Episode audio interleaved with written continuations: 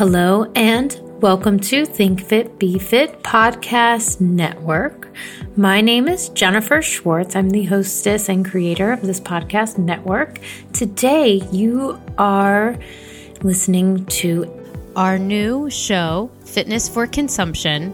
This is part one of a two part series about the F word, and that means function. This show is hosted by Gregory Gordon and Paul Juris.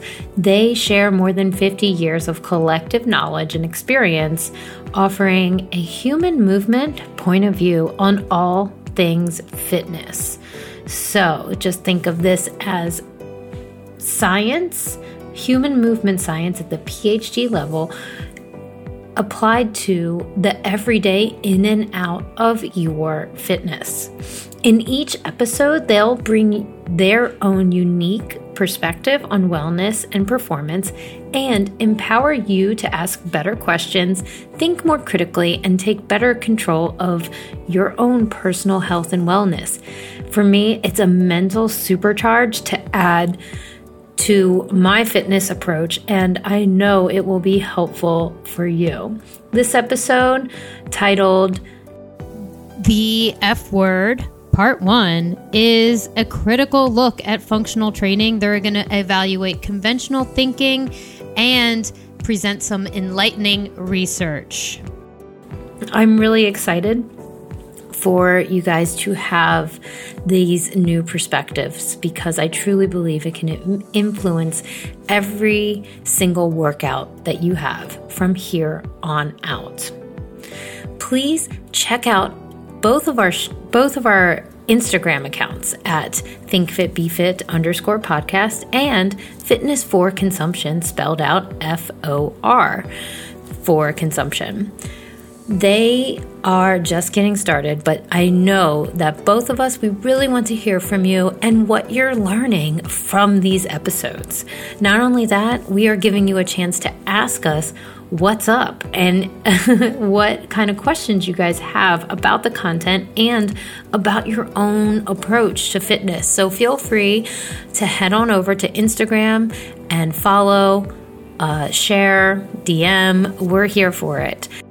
Without further to do, here is the third episode of Fitness for Consumption, all about the F word.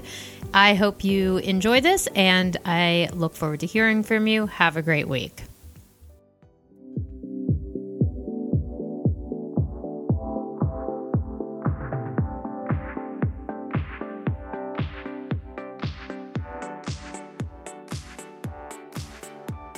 Welcome to Fitness for Consumption. This is a podcast with a very unique view on all things related to fitness. I'm Dr. Paul Juris kinesiologist, research scientist, performance coach, author, and innovator. I'm here with my co host, motor learning and clinical specialist, Gregory Gordon. Together, we have over 50 years of practical and scientific experience in things relating to fitness, performance, and health. Join us as we share our stories and experiences and take a deep dive into essential fitness concepts and some highly complex issues too. Don't worry, we promise to keep it practical. And you know what else we promise? We're not here to tell you what to think or what to do. There's enough of that going around. We're here to offer you a different perspective on fitness based on something called human movement science. Spend some time with us and you'll think more critically about what people are telling you. You'll sort through it all and understand it more completely and you'll become self empowered to make better decisions for you or for those with whom you're working. Are you ready? Let's get started.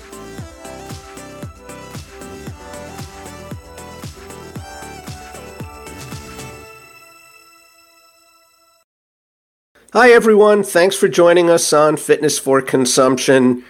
I'm your co host and lead provocateur, Dr. Paul Juris.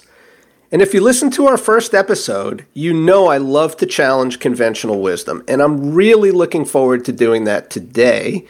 But before I do, I'd like to introduce my friend and co host, Gregory Gordon. Gigi? Good morning, PJ. Yeah, my name is Gregory Gordon. I go by GG to friends and family. And let's face it, if you're listening to our podcast, consider yourself amongst that uh, highly esteemed group. Um, I have been a personal trainer, neuromuscular specialist, and continuing education provider in the fitness and health world for the past 20 years or so. And today we're going to uh, poke the bear a little bit. So, the title of today's episode is The F Word. And you know it, especially if you're listening to this podcast. So, look, let's face it, PJ. We're living in a very partisan and polarized world. There's just that we are. There's no two ways about it. And it Absolutely. doesn't extend only to politics, it actually extends into the fitness world as well. And people may or may not even be aware of some of the biases or emotional attachments they might have to exercises or certain fitness gurus.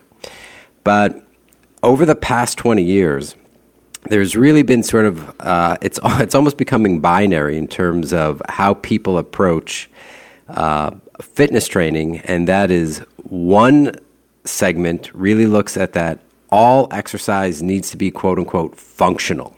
Ooh, that's the F word. right. So that may be a bit of surprise. Yeah. Right. Functional. And so, funny enough, I think on every podcast, we're going to have this question of we have a word that we all use, but if, and this comes up all the time, if you ask 10 different people what functional means to them, you might get 10 different answers. So we're going to dive into functional, what functional means in the exercise world, or at least people, what they think it means, and then we're going to dive in a bit into how we're going to look at it.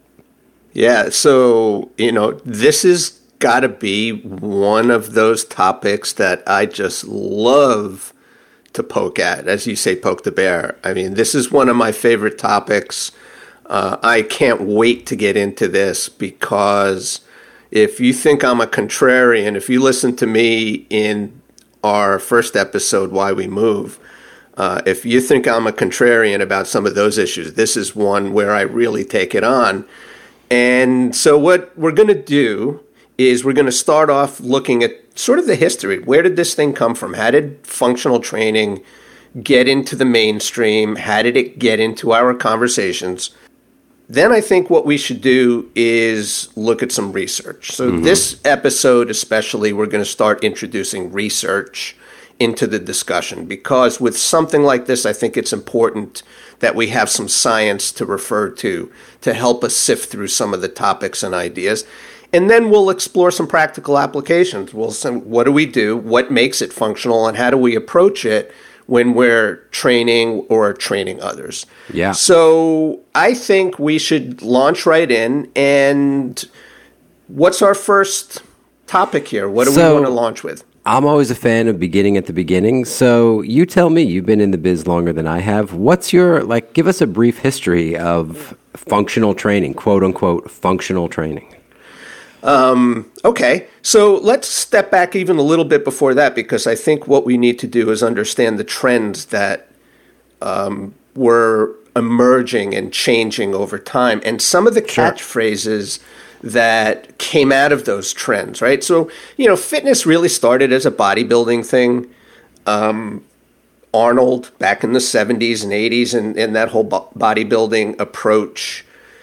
And then things like Group X aerobics started to hit the scene. I think one of the first catchphrases that I could ever recall was Jane Fonda saying, Feel the burn. Mm-hmm. Um, and so, you know, that was something that kind of stuck for a while, and everybody was doing that. And then ultimately, because of those things, they were really focused on aesthetics and how we look. And in the early 90s, especially in the people that were working in and around fields like myself. And I was in orthopedic rehabilitation back then. We started to look at this and said, you know what? It's not about how you look. It's not about having steely buns. It's about what you can do. I mean, face, let's face it, I was working with patients, primarily ACL patients, who were damaged and injured and they were trying to get back to a normal life and i can't say to them we're going to make you feel the burn right so we had to do something that was going to get them back to normalcy and mm-hmm. return them to a level of functional capacity that was good for them and made them feel good and and restored their normal life. So there were a lot of people back in the early 90s that were latching onto that and were starting to say, look, it's not about how you look, it's really about how well you function. Mm-hmm. And so that started to emerge as a prevailing theme. But before I leave that topic, I do want to say that right around 2000, when I was I was just at Equinox then, I started to introduce the idea of functional training and, you know, maybe getting people into some open space and things like that. And when I was talking about this stuff at that time, people were looking at me like I had horns in my head. Like, what the heck are you talking about? And I said, this is where I think we ought to be going. Mm. My experience with it is I I think my first personal training job was in like 1997 and I worked at one of those mom and pop gyms where you know they had one employee at a time and you were the trainer, you were the janitor, you were the manager. Um, mm-hmm. And I, this was in San Francisco, and I don't remember the term functional ever coming up. We had no stability balls. We had no uh, Airex pads or foam pads or any instability devices. It was just a gym with weights, uh, neighborhood gym. And then I think I stopped working there in like 1998. And then I didn't get another job as a trainer. I didn't really start my career in earnest until late 1999, where I moved to New York and started working at New York Sports Club.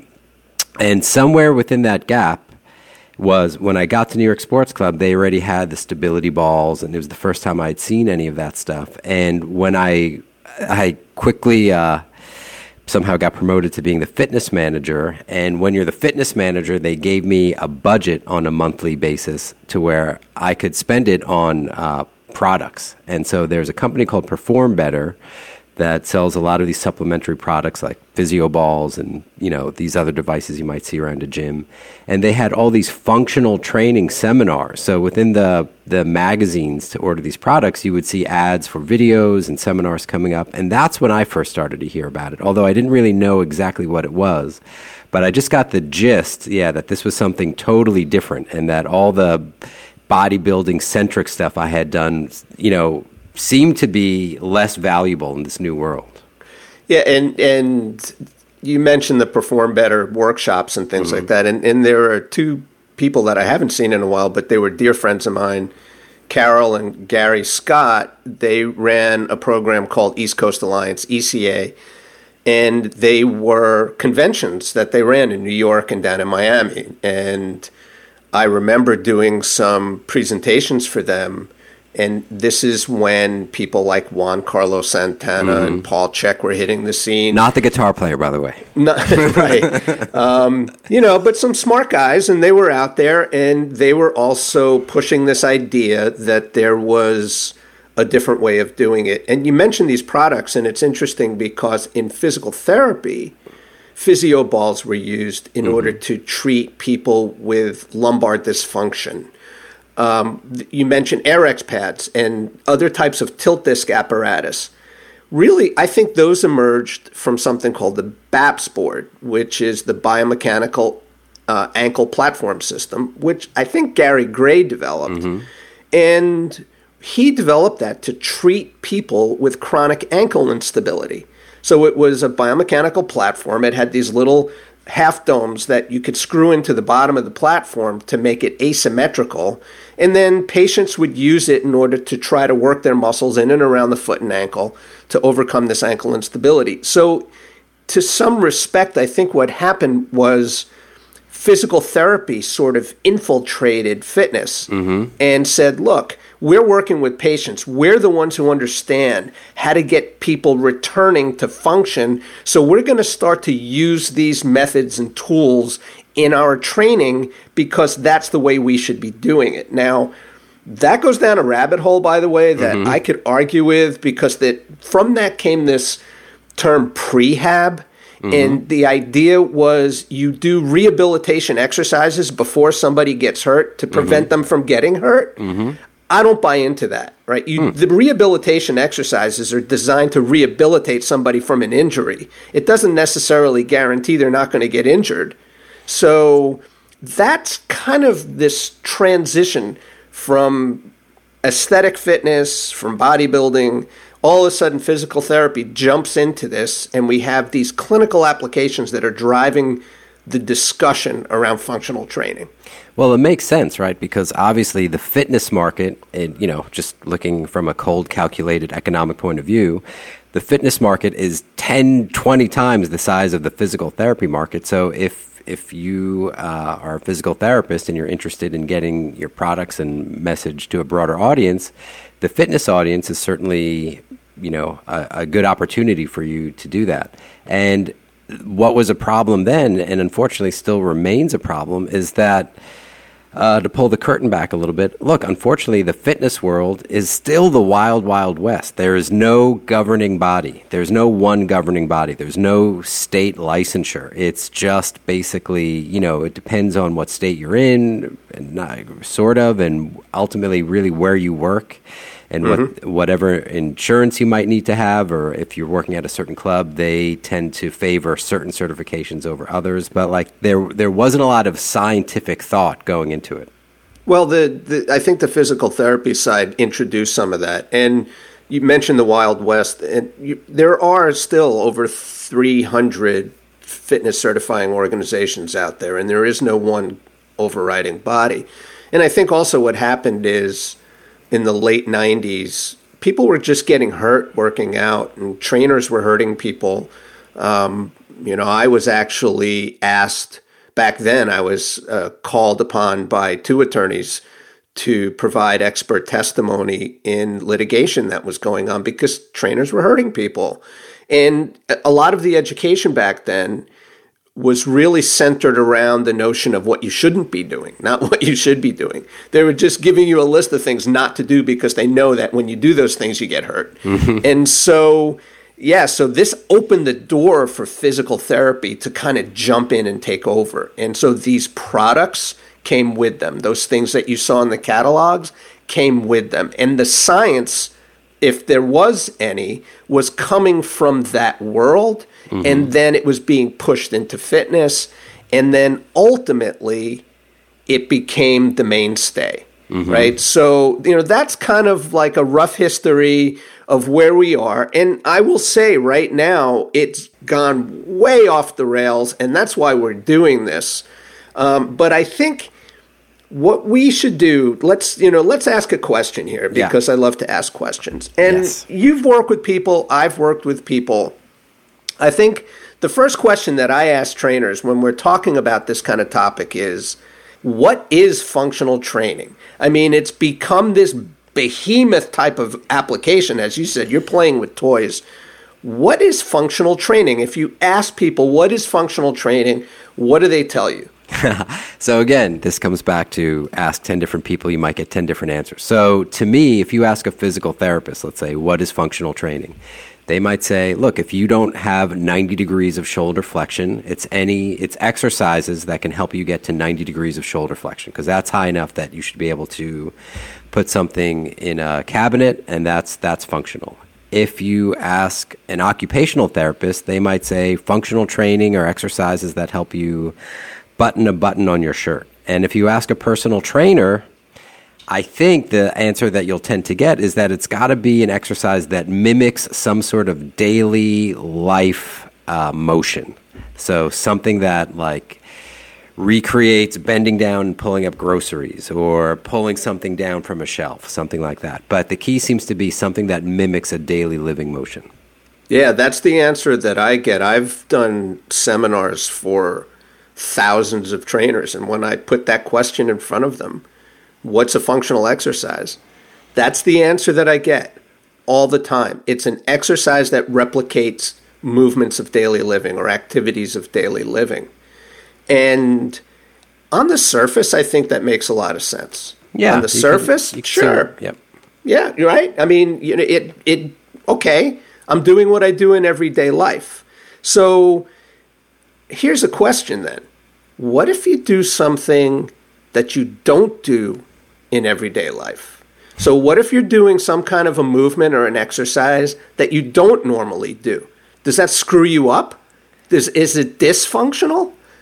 Well, that's the question, right? So, if we look at something like pedaling a bicycle and my foot is moving around in a perfect circle, I don't know. What does the evidence tell us? Is that does that create dysfunction? Do you get off your bike and suddenly collapse to the ground, and you know it takes you several hours until you can reset and start moving again?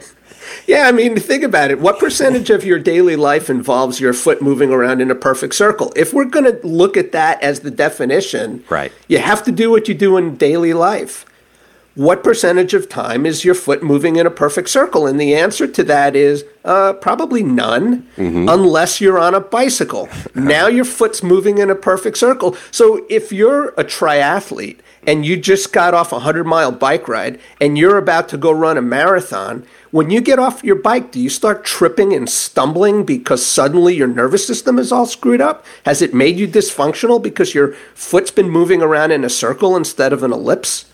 Uh, no.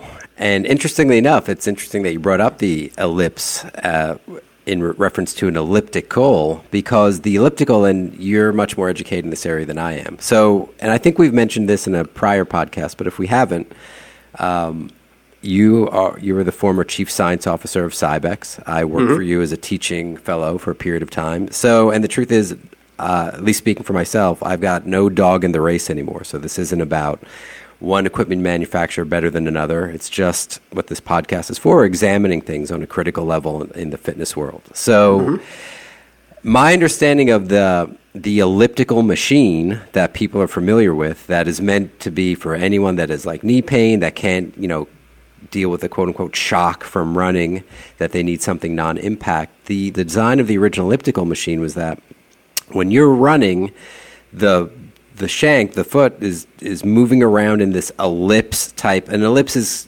like an ovally typed shape. It's not a perfect circle. And the idea was that these engineers said, "Okay, look, we've we have to create a machine that somehow simulates quote unquote real life motion and this is the path that the foot is moving around in this ellipse type shape so let's create a machine that mimics that, and that should solve two problems. It, it, gets rid of all the stress from the impact, and it you know it fits in line with this this thought process of we've got to recreate daily living motions in order for things to be functional. We can go on and on about that, but the reality there is, yeah, that was driven by this need to create a movement that was similar to what we do in daily life. And this other question is really if we don't do that, is it bad for us? And the answer that I have to arrive at is no. Just because we do something that is atypical of normal daily living doesn't mean it's bad. It doesn't mean there's a detriment. It just means it's atypical. You know what? There's nothing wrong with that. Yeah, absolutely. And, you know, obviously I, I, mean this in jest a little bit, but if we really looked at what the at least the average uh, Western person is doing on a daily basis in terms of their movements, you know, we'd be really limited in terms of the exercises we could create. It'd be a little bit of standing, a lot of sitting, lying. I mean, so it, it's just kind of an absurd concept when you really start to chip away at it.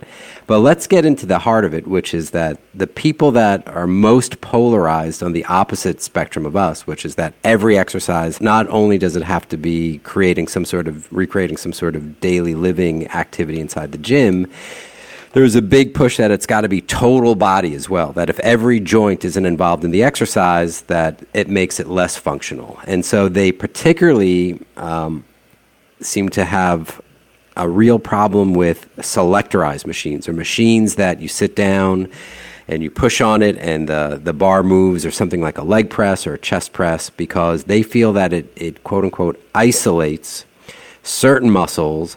It makes other muscles stupid and it might even make you dumber. That i've actually seen uh, certain people uh, project that if you use these machines, you get stupid muscles because you're you're taking a muscle that's not meant to work in any sort of isolation, and that by by doing these exercises, you're actually first of all you're creating these dysfunctions because you're getting one muscle stronger than these other muscles that it should be working with when you're doing a whole total body motion, and B because the there's nothing challenging about doing this machine. The muscle the muscle itself is actually getting stupider.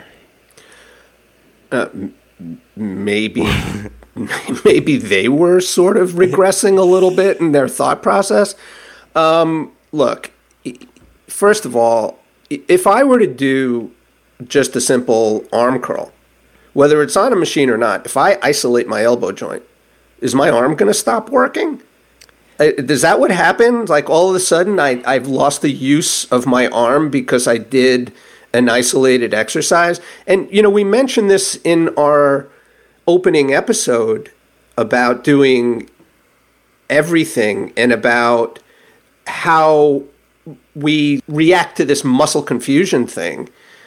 We, the brain has the ability to figure it out. It, here's, the, here's an interesting thought that I had. Anyway, I think it's interesting. Anyway, um, we use these exotic movement screens to identify where people have deficits. In mm-hmm. fact, we need to use these screens, according to some people, because without them, we can't see how the body is compensating for weaknesses. Mm-hmm. Right? So we have these asymmetries, we have these weaknesses, we have these limited capacities in certain areas in our body. And the only way that we are able to see them as observers is to apply these movement screens. So, are people like this saying that the brain is so adept at developing compensatory strategies for asymmetry that we need to use a screen, but the brain is not adept at figuring out what to do with a muscle that's strong? I, I don't understand that. right. It's like, wait a minute. You know, this is a very elegant organ we have stuffed into our craniums, and it can figure it out. So, isolating a movement is not going to make us dysfunctional. In fact, we'll talk about instances and cases where in which doing it actually is beneficial. Right. And let's just clear something up here for once and for all. On this podcast, putting the gauntlet down, you can isolate a joint motion. You cannot isolate a muscle. So if your concern is that by doing a pec deck, you are only isolating the pec major and no other muscle in your body is turned on, you can go, you, you don't have to lose any more sleep over it because it, it just doesn't work like that. This is true. And we'll talk about the concept of synergy in another mm-hmm. Episode, but this is something that is relatively new in the scientific community. But even if I were to strap myself into a device and fix a path of motion uh, by the manipulandum of this device, the body, the nervous system functions on a synergistic model so that all of the muscles that would normally be associated with controlling this, and this has to do with postural control, it has to do with, with joint stabilization down the line. All of those work, regardless of whether you're in an isolative device or not. It's called a synergy. And some scientists, Graham Caldwell, especially at UMass, has identified in certain movements up to 16 different muscle groups that are mm-hmm. all working, regardless of the level of fixation that's occurring That's during the- that that's, movement. That's, that's very interesting. So, in the context of what we're discussing here, it's a question of if something's functional, what does that really mean? And if we're not doing that, is there a detrimental effect? Because that's the implication that, or the inference that I'm making from these implied notions, is if you're not doing it that way, there's a problem with it. I had an exchange with a physical therapist who was looking at a, the ARC trainer, by the way, when I was working at Cybex, is designed as a same side forward machine. What that means is that the arms and legs move together. So it's an ipsilateral same side motion. Left leg goes forward, left arm goes forward. And you know, that's not normal. That's not what we do in daily life. In daily life, we swing in a contralateral pattern, right? So it's opposite arms and legs. So this physical therapist wrote me and said, This is really dysfunctional and it's going to cause problems in the motor system. And I said, Where's the evidence for that? I said, Think about how many things we do in normal daily life that don't involve a typical contralateral arm and leg swing. For example, what if somebody's walking down the street holding a cell phone to their ear?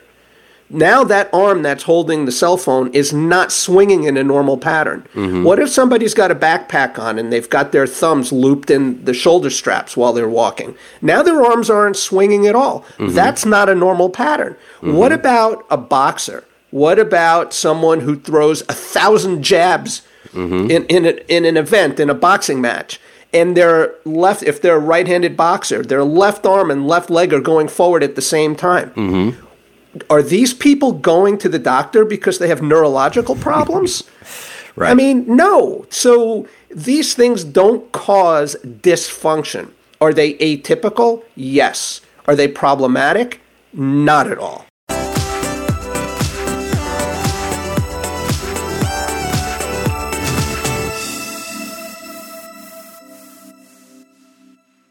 I think we've made the point um, and so I'm going to make a couple of observations here and kind of string them together, and, and so that we can move the conversation along a little bit. All right. Um, one is I think people do things because they can and not because they should. And right. so I think a lot of the functional training stuff is look what I can make up. And so half of it is like a circus act to me. And the real question that I have around things like that is should we really be doing that? just because it's exotic and unusual and clever, does that mean that it's going to help people solve problems? Or is this thing just, hey, look what we can do? We're doing it because I can do it. And right. I think that's something that we need to consider because some of those things, by the way, those are the things that led attorneys to call me and ask me for help. Mm-hmm.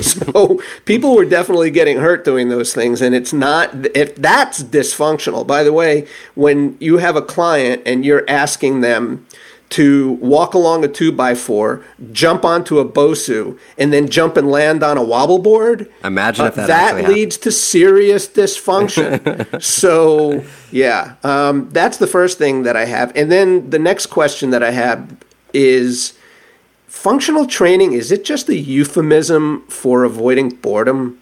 I mean, is that what it's become? It, it seems to me that's where we are. It's this is a euphemism where whereby we're not going to do boring things. We're going to do these weird exotic movements and you know it's better for you but you know if that's what it is let's drop the pretense and just call it what it is right so in reverse order i would actually say so if I saw someone doing some sort of circus type exercise like you're talking about, and then uh, I went over and met them at the water fountain, and I said, "Hey, you know, what's the point of that exercise?" And if the person was like, "You know what, man, I'm just trying to." Just trying to figure out a way to keep this person from, you know, uh, from getting bored, and I'm, I'm trying to figure out something to do that that's a little bit fun, it's a little bit novel, and to keep them from boredom. Okay, like that that part would be the the the most valid explanation of the exercise. So I respect that. Yeah, I totally get like that is part of the job if you're a trainer. But yeah, I agree. I think it's very troubling when someone is coming in to lose 30 pounds and they've eh, at best for most of us and talking putting my personal trainer hat on now i see clients eh, if i'm at their trainer twice a week at most that gives me two hours and people come in a lot of times with very high expectations of they want to whatever fit into a bikini or a wedding dress or just look like a model or they they they they want to see aesthetic changes in a typically br- brief period of time. And so, if I'm accepting that challenge, I want to help them with that. And I've got two hours a week with them. How much of my time should be devoted towards doing exercises that I, I don't know what I'm actually getting out of it in terms of like muscle force production, force absorption capabilities. We're just doing this sort of circus like activity and it's taking a lot of time because they don't know what they're doing. It's it you know, you know we're spending a lot of time just trying to come up with this sort of game. Like how is that helping them towards their goals? And how much of my time am i stealing from them by just creating these things just for amusement when i could be using that time for exercises that i think would be much more productive towards helping them reach their goals so the the question then is how do we reframe the conversation around functional training because I think it has taken on this meaning which is really not necessarily um, helping. And so, you know, there's a little story that I have regarding that that may shed some light on this. Mm-hmm. So, I was the performance coach for the Dallas Mavericks. And while I was there, the team hired a free throw mm-hmm. shooting coach to help the players improve their free throw shooting.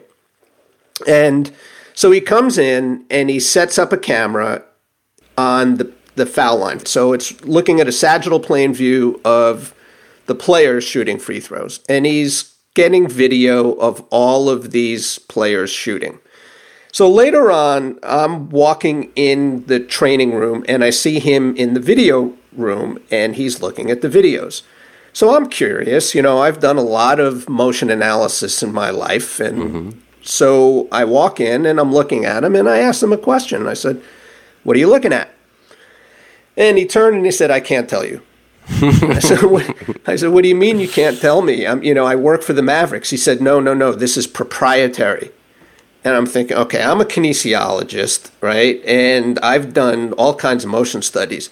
What do you think you're going to see here that I don't already know? But I played along. Okay, mm-hmm. it's his business, right? So I played along. And I just asked another question. I said, How many free throws did each player take? Because that's going to determine whether you have a good representative sample. And he said, Well, every player took 50 shots. I'm like, Okay, that's good. That's a good mm-hmm. place to start. 50 shots should tell you something about their pattern. So then I asked him this question How many did they make? And he said, Huh? and I said, that was that not clear? I said, how many of the 50 shots that they took, how many did they make? And he said, well, what do you mean? I said, what do you mean? What do you mean? How many shots went in the basket? And he said, well, I don't know. And and I said, Well, what do you mean you don't know? he said, Well, that's not what I was looking at.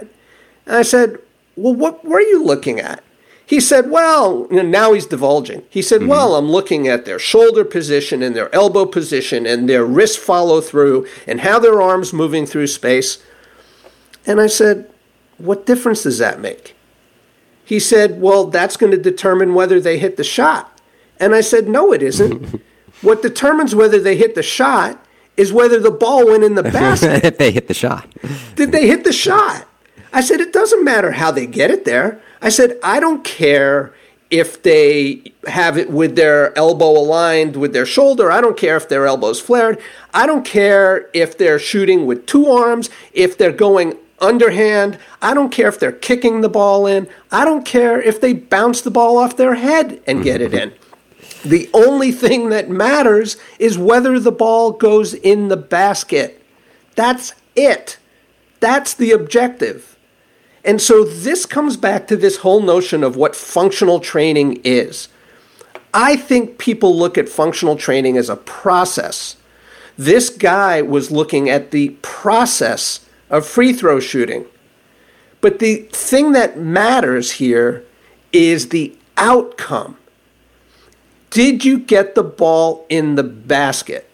Because that is ultimately what we're getting judged on. And so we need to reframe this discussion and say it's not about the process. Functional training isn't about the movement that you're doing. Functional training is about the outcome of that training. What can you do better as a result of that exercise or training that you did. And if you can't do anything better, then it's not functional. And so it changes the point of view, it changes the context, because now the way to look at functional training is what do I want to do? What do I have to do to get there? And that's where we start to look at what kind of exercises and problems do we introduce so that people can accomplish goals and solve problems more effectively? Those things become functional. And I think in order for us to really get there, we need to look at some real research. That's what we should get into in our next segment. All right.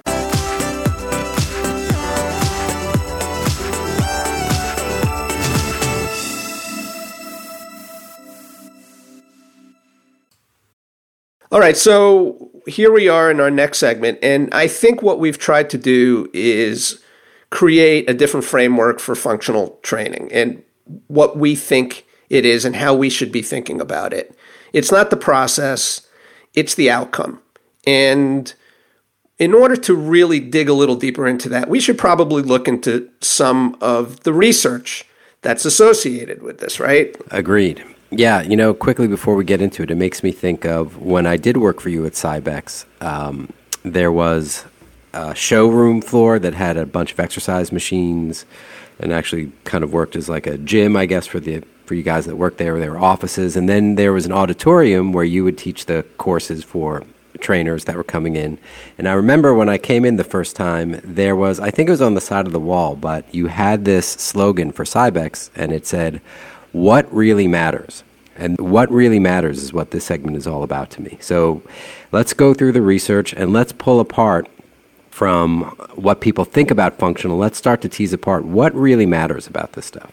That's a really good question. What really matters? And so let's start with a question Do we really have to replicate actual movements uh, in order to change the outcome? That's the question right? It's not do we have to replicate them to be functional? Do we have to replicate movements in order to demonstrate improved outcomes? And so I'm going to start with a study that was done in 1994 by Newton and McEvoy. This was in the Journal of Strength and Conditioning Research.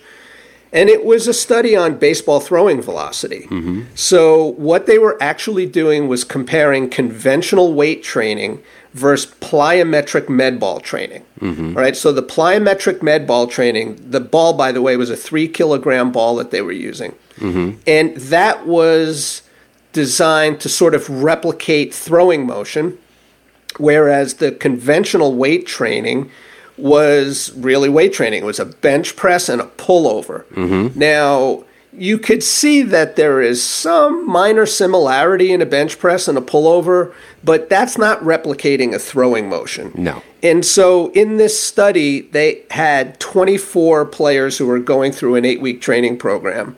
No training experience. These are just baseball players without any real experience in training. And so they were looking at their maximum throwing velocity, that's what they measured, as well as their six repetition barbell bench press. So those were the measures that they were looking at, and then they were correlating th- those changes with changes in throwing motion. And what they discovered was that the traditional strength training group, bench press and pullover, actually increased their throwing velocity more mm-hmm. than the medicine ball group. Hmm. So there was a 4.1 meter per second increase in throwing velocity in the traditional group and a 1.6 meters per second increase in the med ball group, and that was a significant difference. So, what that one says is that you don't actually have to perform the task in order to get better at the task. That training in a different way actually produces a better outcome. So that's one example of it. There's another example that was done by Wisloff and colleagues in 2004. This one was in the British Journal of Sports Medicine, and they were correlating a max squat with sprinting and vertical jump height. Mm-hmm. And these were soccer players. Okay. And what they found was that max squat weight actually correlated very strongly 0.94 which is it's actually negative 0.94 meaning the stronger you are the shorter your time. So that's mm-hmm. a negative correlation. Doesn't mean bad. It just right. means they're going in opposite directions. Your strength goes up, your time goes down. So it had a 0.94 correlation with 10 meter sprint time. Squatting and sprinting, they're both using your legs, but they're not the same thing. So there's evidence there that you don't have to replicate motion in order to demonstrate improvement in some outcome measure. Right. And to get back, so what really matters here? So it, for the first group, um, the first study, if they're if they're untrained coming into it in terms, at least in terms of strength training, and they're starting to bench press and pull over, they're getting stronger. And so they're able to produce more force. And so, same thing with the other group. They're able to squat and they're able to produce more force. That's what really matters here. And, and your ability to be able to throw a baseball or sprint, your ability, at least one aspect of it that really actually matters, is your ability to produce forces, higher amounts of force and rate of tension development. Yeah, we'll get it. right. so that. it's not just the force; it's how rapidly you develop it. So what really matters? What really matters when I'm throwing a baseball is how fast is the ball leaving my hand? What's the exit velocity at my hand? Not whether I'm performing the movement in a particular way. But what is the outcome? The outcome is throwing the ball. What is the measure of a 10 meter sprint? It's the time that it took me to run 10 meters. And these people, these subjects, were engaged in either a training or some correlating study which showed that something different from the movement itself was correlating strongly with an improved outcome. Mm-hmm. So that's an interesting finding because it suggests that we don't have to replicate movements. We can do things other than the movements themselves in order to achieve an outcome. Yeah, and not to keep beating this up, but I've seen a lot of times online and in person that when someone is that is really subscribes to this other what the sort of industry describes as functional training when they're working with the throwing athlete they'll actually have them on a cable system and they'll, they'll have them maybe you know some implement or maybe sometimes they're just grabbing the, the distal end of the cable itself and they're doing a throwing motion. And so yeah you're sort of even then it's a little goofy but you're kind of sort of replicating this throwing motion. But obviously when you're throwing a ball and you know you're throwing a ball and gravity's pushing that ball down, th- there's nothing that's tethered to the ball that's pulling your arm back. So when you're doing this motion, but you've got the loads in a completely different direction than is actually required for producing this actual motion, you know, it doesn't make a lot of sense when you when you think that that's going to be a better transfer to to our definition of function, which is a you know a better ability to to achieve this goal, which is to be throw it throw it faster, throw it with more velocity. Yeah, so that kind of leads us into the next point, and the next question is that sometimes what we think is functional really isn't. Mm-hmm. And so, anecdotally, I've experienced the same thing with golfers when you take people and load them up in their golf swing, it actually screws up their swing. So, there are other ways that you need to go about improving it. But getting into the research again, um, this time we're going to introduce the the FMS because the FMS is largely used as a test of function, right? It's a functional movement screen. Can you describe it for anybody that doesn't know what that might be? Well, the FMS is a series of seven different assessments that look at lower body uh, mobility. It's really mobility and stability, right? So it's lower body mobility and stability, in some cases, strength, uh, upper body, and core. And so there are seven measures, and each one is graded on a zero to three scale, depending on subjective criteria, which are provided by the screen. So that's an FMS. And it's sensor functional a, movement screen. Right? It's the functional movement screen.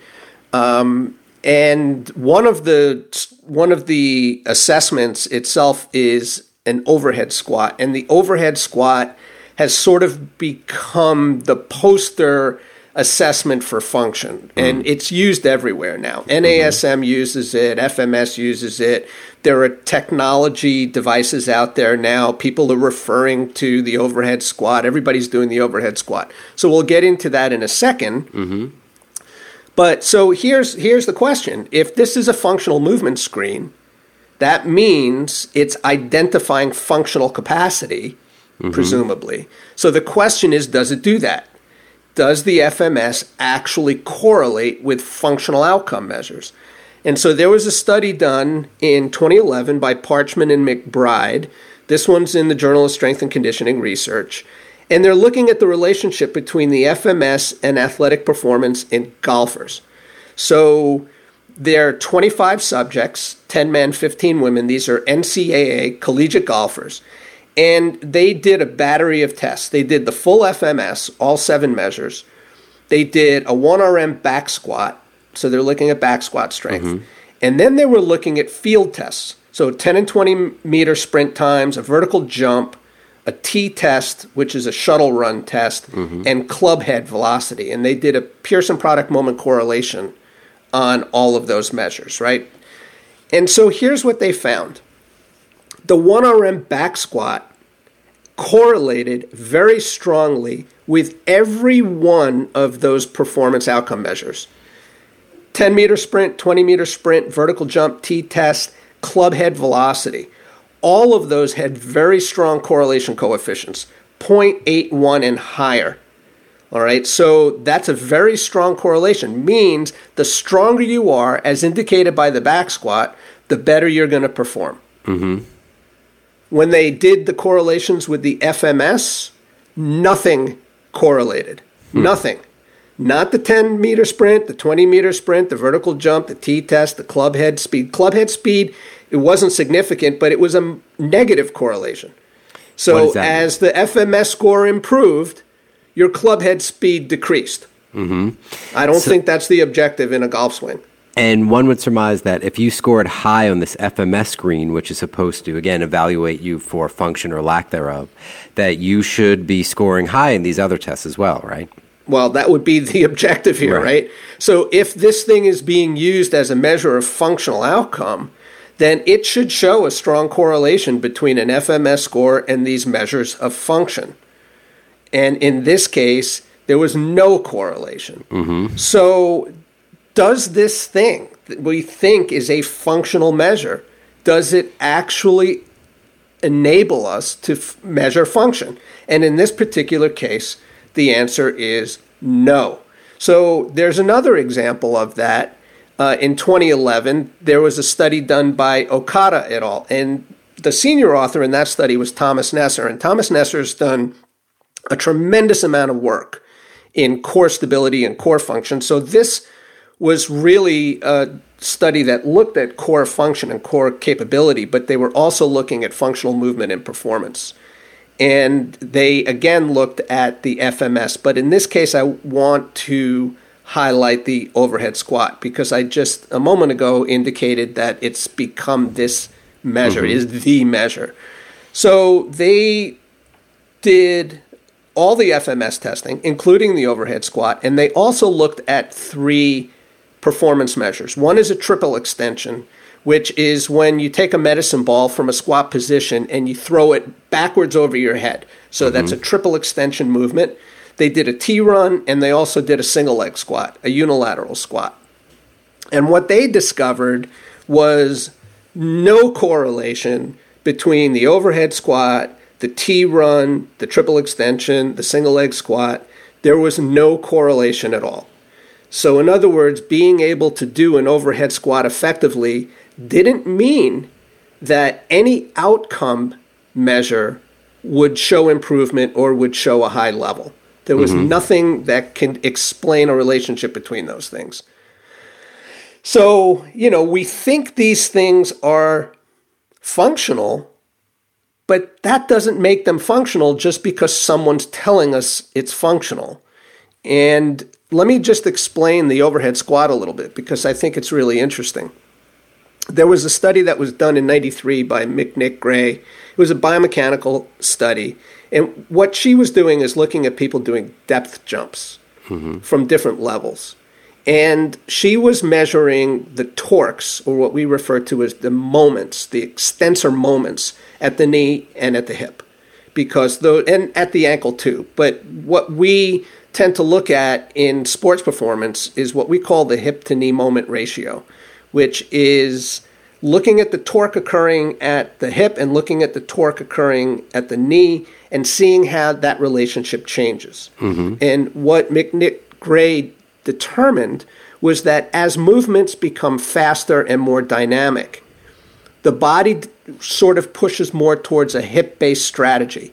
In other words, as we're going faster and as we're applying more force through the system, we need to rely more on the hip joint than the knee joint. Why? Because it's more stable, it's bigger, and it's stronger. We can mm-hmm. develop more power through the hip. So as we move faster, as we move more dynamically, we tend to create a hip to knee moment ratio that leans much more heavily toward the hip. And what she found is in dynamic states, the hip to knee moment ratio can be as much as three to one. So the hmm. hip is m- working three times more so than the knee. Mm-hmm. So that's how that works. Now, there was another study done in 2010 by Butler and colleagues in, in sports biomechanics. And by the way, the senior author on that one was Kyle Kiesel. Kyle Kiesel has done all the research basically for Gray Cook in the FMS. So he's the research guy for Gray uh-huh. Cook. And he did a biomechanical analysis of the overhead squat. Now, what he didn't do was look at the hip to knee moment ratio, but he did record the hip and knee moments. So he didn't report on the ratio, but he did report on the moments. And what he determined in looking at the overhead squat was that the hip to knee moment ratio was 0.87. Now, the hip to knee moment ratio of a dynamic motion is 3.1. So it's 3 to 1. In the overhead squat, the knee is actually working harder than the hip. Yeah, it's almost reverse. It is reversed. Right. And so the question is how can you look at a movement like an overhead squat, which has a hip to knee moment ratio favoring knee function, knee moments, and torques, and think that that in any way could explain how somebody's going to perform in a dynamic state? Right. And the answer is it can't. It's impossible. Right. Yeah, it's it's a it's a big leap to say the least.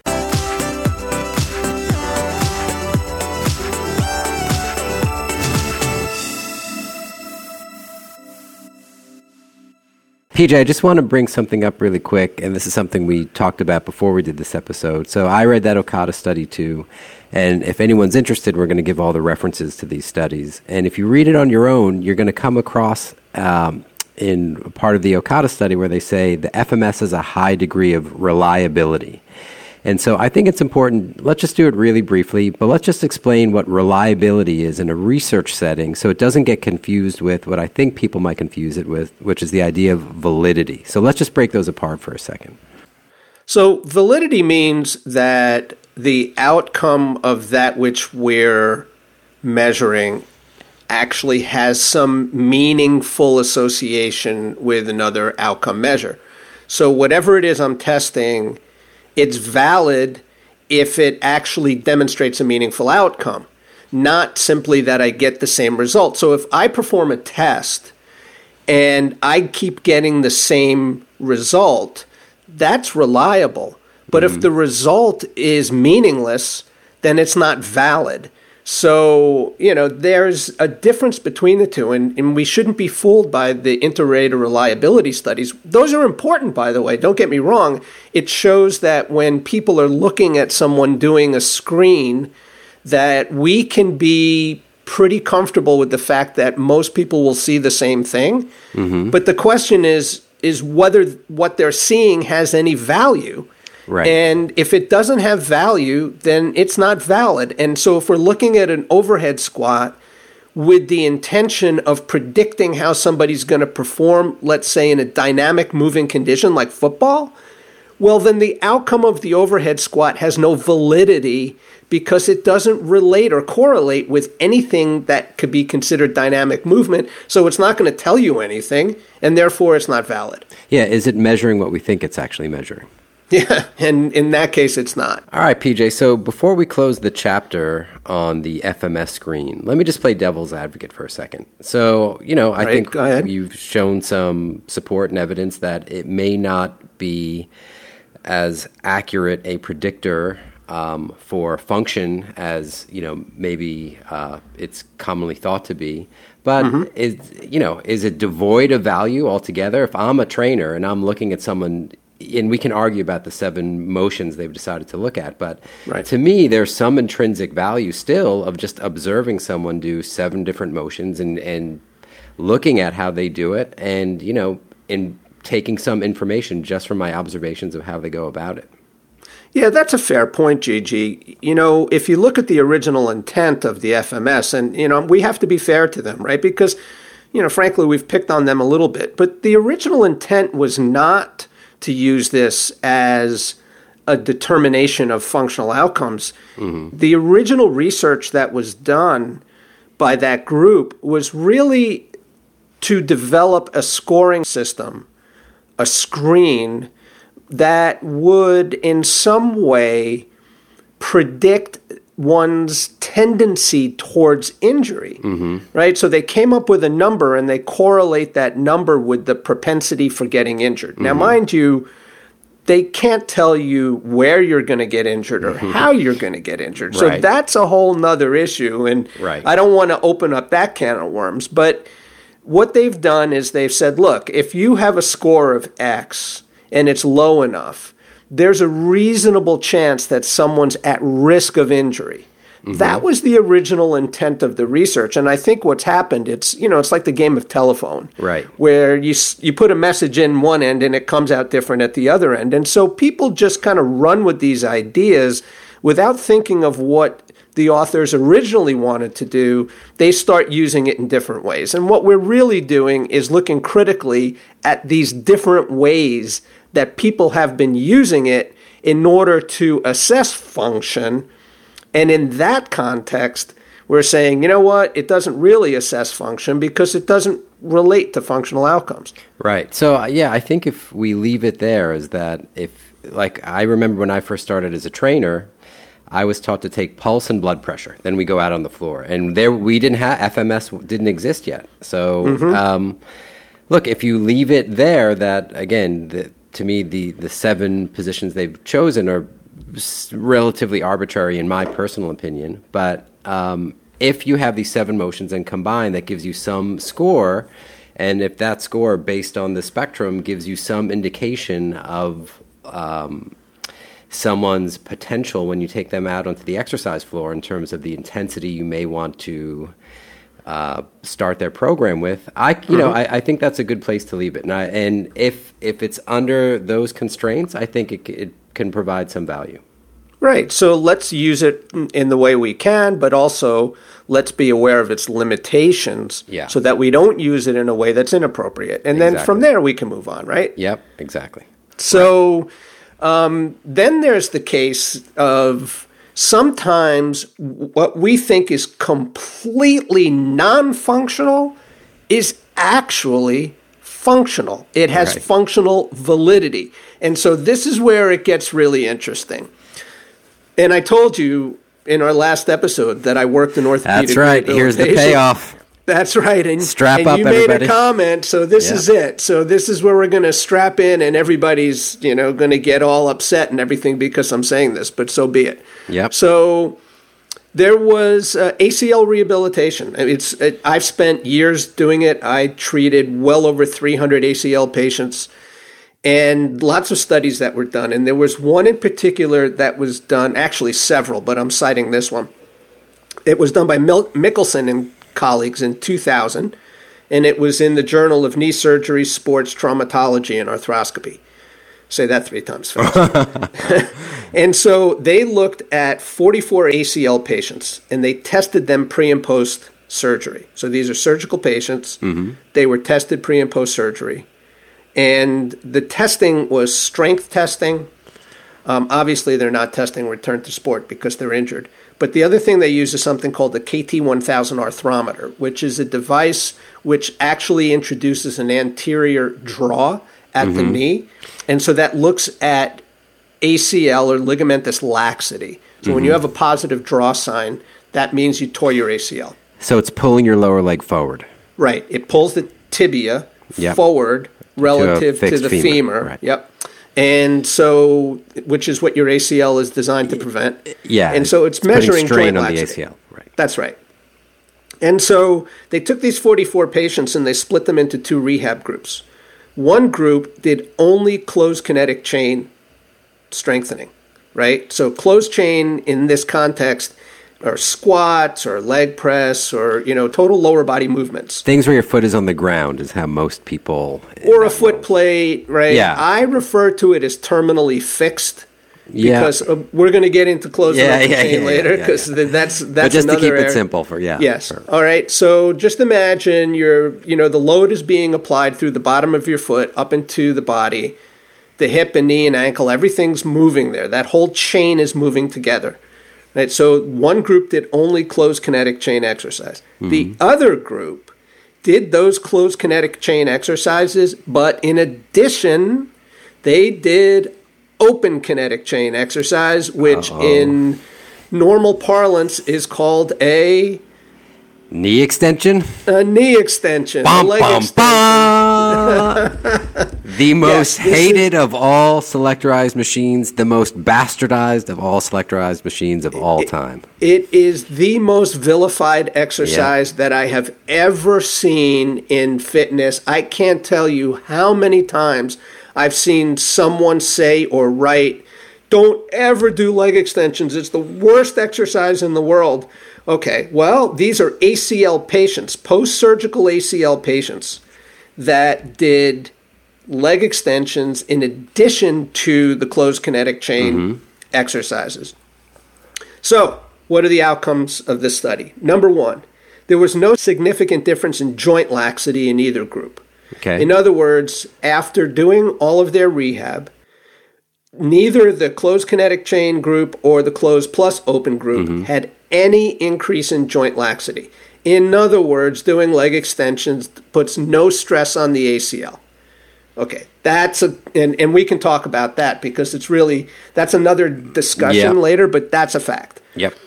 Here's really what got interesting. Quad strength increased more in the combined open and closed group. Mm-hmm. All right. So the group that included leg extensions in their rehab actually had a greater increase in quadriceps strength than the closed kinetic chain group alone. Mm-hmm. And given that atrophy in the quadriceps is so significant and loss of strength in those muscles is so significant post ACL, mm-hmm. improving that strength is absolutely paramount to an effective recovery. Mm-hmm. And here's the real, uh, the real outcome, the the real um, gem to this: more patients from the leg extension group return to pre-injury level than in the closed kinetic chain group. Mm. More patients, twelve from that group, return to the pre injury level of performance, and only five from the closed kinetic chain group return to pre injury level performance. Hmm. If function is a measure of your outcome, then using leg extensions in this context was more functional than not using them. Right. And to my rig- original question starting off this segment, what really matters? So, look, one way of looking at it is just that the, the closed and open chain group just had more volume, but okay, that's part of it. But strengthening those quadricep muscles, which we know are not only important for the knee extension part, but the part that always gets overlooked is the decelerating the knee flexion component. That's critical in being able to return to, you know, quote unquote normal function. Well, and, and let me just correct something. It the, the volume is normalized. So when anytime oh, okay. you do a study, right? Anytime okay. you do a study like this, yeah, if you did more volume on the on the one in the one group, then that's going to cause a difference. Yeah, so no, okay, my bad. They normalized the volume so gotcha. that they were doing the same amount of work. They were just doing different kinds of work. But you're right. What really matters? What really matters at the end of the day is whether these people could go back and do what they needed to do. When I was working with ACL patients, and in particular, I was working with professional athletes, we did leg extensions and we did them, I mean, copiously. Right, so they were doing in some cases three sets on their uninvolved side, which we always work the uninvolved side. They were doing 10 sets on their involved side. We never had any fractures. We never had any ACL ruptures. We never had any setbacks. And all of those people improved. And they improved in measures that were valid in relation to functional outcomes. Mm-hmm. We had them leaping, hopping, jumping, cutting. The basketball players were demonstrating. I had I worked with one player, and I'm not going to mention who it is because that's not important. Mm-hmm. But he tore his ACL in December, and then in April we had him back on the floor. Before he tore his ACL, he couldn't dunk off that leg.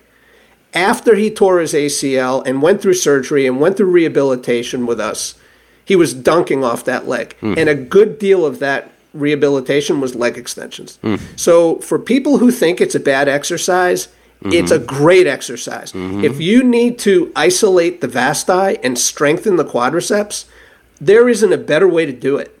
Because when you do a compound movement, the system is going to use the path of least resistance. It will come up with a strategy that involves other muscles and other joints. It's going to get around the fact that there's an injury to the knee. Mm-hmm. When you do an isolated exercise like that, you give the system no choice. It has to use those muscles. Mm-hmm. And that's how you improve their strength, their resilience. We talked about it in the previous episode, right? Tissue density, strength, joint integrity. Those are things that are essential to being able to solve a problem. And in the in this case, the problems are climbing stairs, getting out of a chair, or playing basketball. But doing that exercise strengthens those muscles to the effect that they can control motion around the knee. And you said it, um, managing acceleration and deceleration. When you're running, and let's say you're running eight miles an hour and you land on your leg, your knee goes into flexion at a rate of acceleration.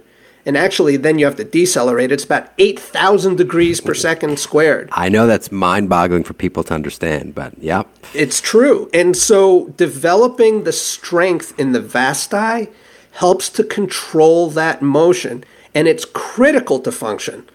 So the thought that a leg extension is not functional because it doesn't replicate what we do in real life, or for some ridiculous reason we think that the brain is going to turn to mush because we're mm-hmm. strengthening a muscle, mm-hmm. is absurd.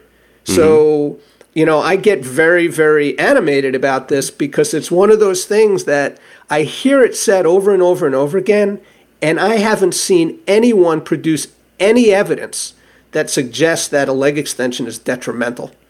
Yeah, that was by the way when I first when I mentioned I first started as a trainer in New York City and all this functional stuff was coming up. That was the one um, piece of equipment that if there was any sort of that talk going around about it that they would tell me not to use and I would ask why and they would say, "Well, it's it's too much shearing stress." And so I didn't know what shear was. And by the way, shearing stress just means force is going across a joint, which is a totally normal joint joint force. You can have excessive shear, just like you can have excessive compression, and um, but for a knee extension to be dangerous, the pad would have to be on the other side of your leg, forcing it to go into extension, and then something that keeps forcing it past your end range of extension. So the fact that you're controlling essentially how far into extension you're going, there's virtually no risk at all of you know creating an ACL injury. Well, it, so just to put some numbers on it to give people a sense of what's really going on here, the maximum tensile strength of the ACL of the ligament is about 2,500 newtons. So I, you know, I don't want to get into a calculation of, you know, how do you convert newtons into pounds, um, but it's 2,500 newtons, which is a pretty significant amount of load. So once you exceed 2,500 newtons, that's when the ligament will mm-hmm. tear.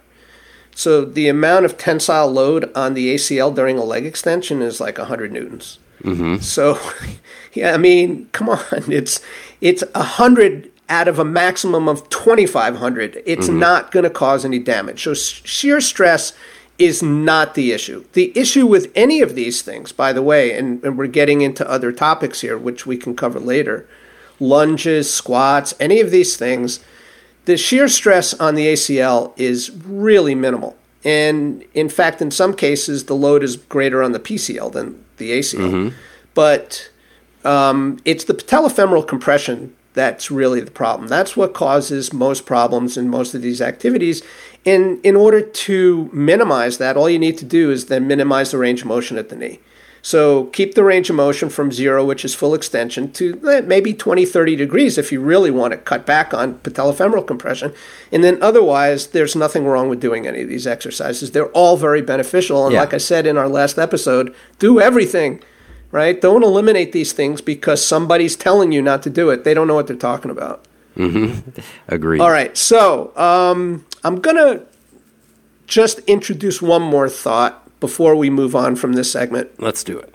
And here's something to, to really wrap your brain around. There's a lot of research that's done in the area of mental practice. Mm-hmm. So, what mental practice means is that we're not actually performing a task. What we're doing is just thinking about it.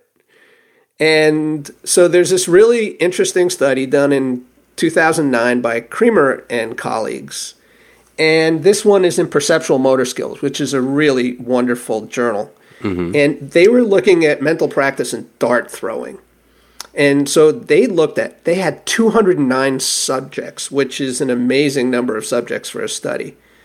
And they were tested on throwing darts with their non dominant side. Mm-hmm. So if you're right handed, you were tested throwing left handed. Okay? And so they gave these subjects mental practice, half of them. So they were thinking about the dart throwing task and they broke it up into blocks. So they did 25 practice throws, 50 practice throws, and 100 practice throws. But when I say practice throws, this is just imagining the mm-hmm. throw. This is not mm-hmm. actually doing it, it's mm-hmm. just thinking about it. And then the other half, what they did was they gave them a catching task. So you have to give the other group something to think about and something to do, but it can't be similar to what the mm-hmm. what the actual experimental group is doing. So the control group in this case was doing a catching task.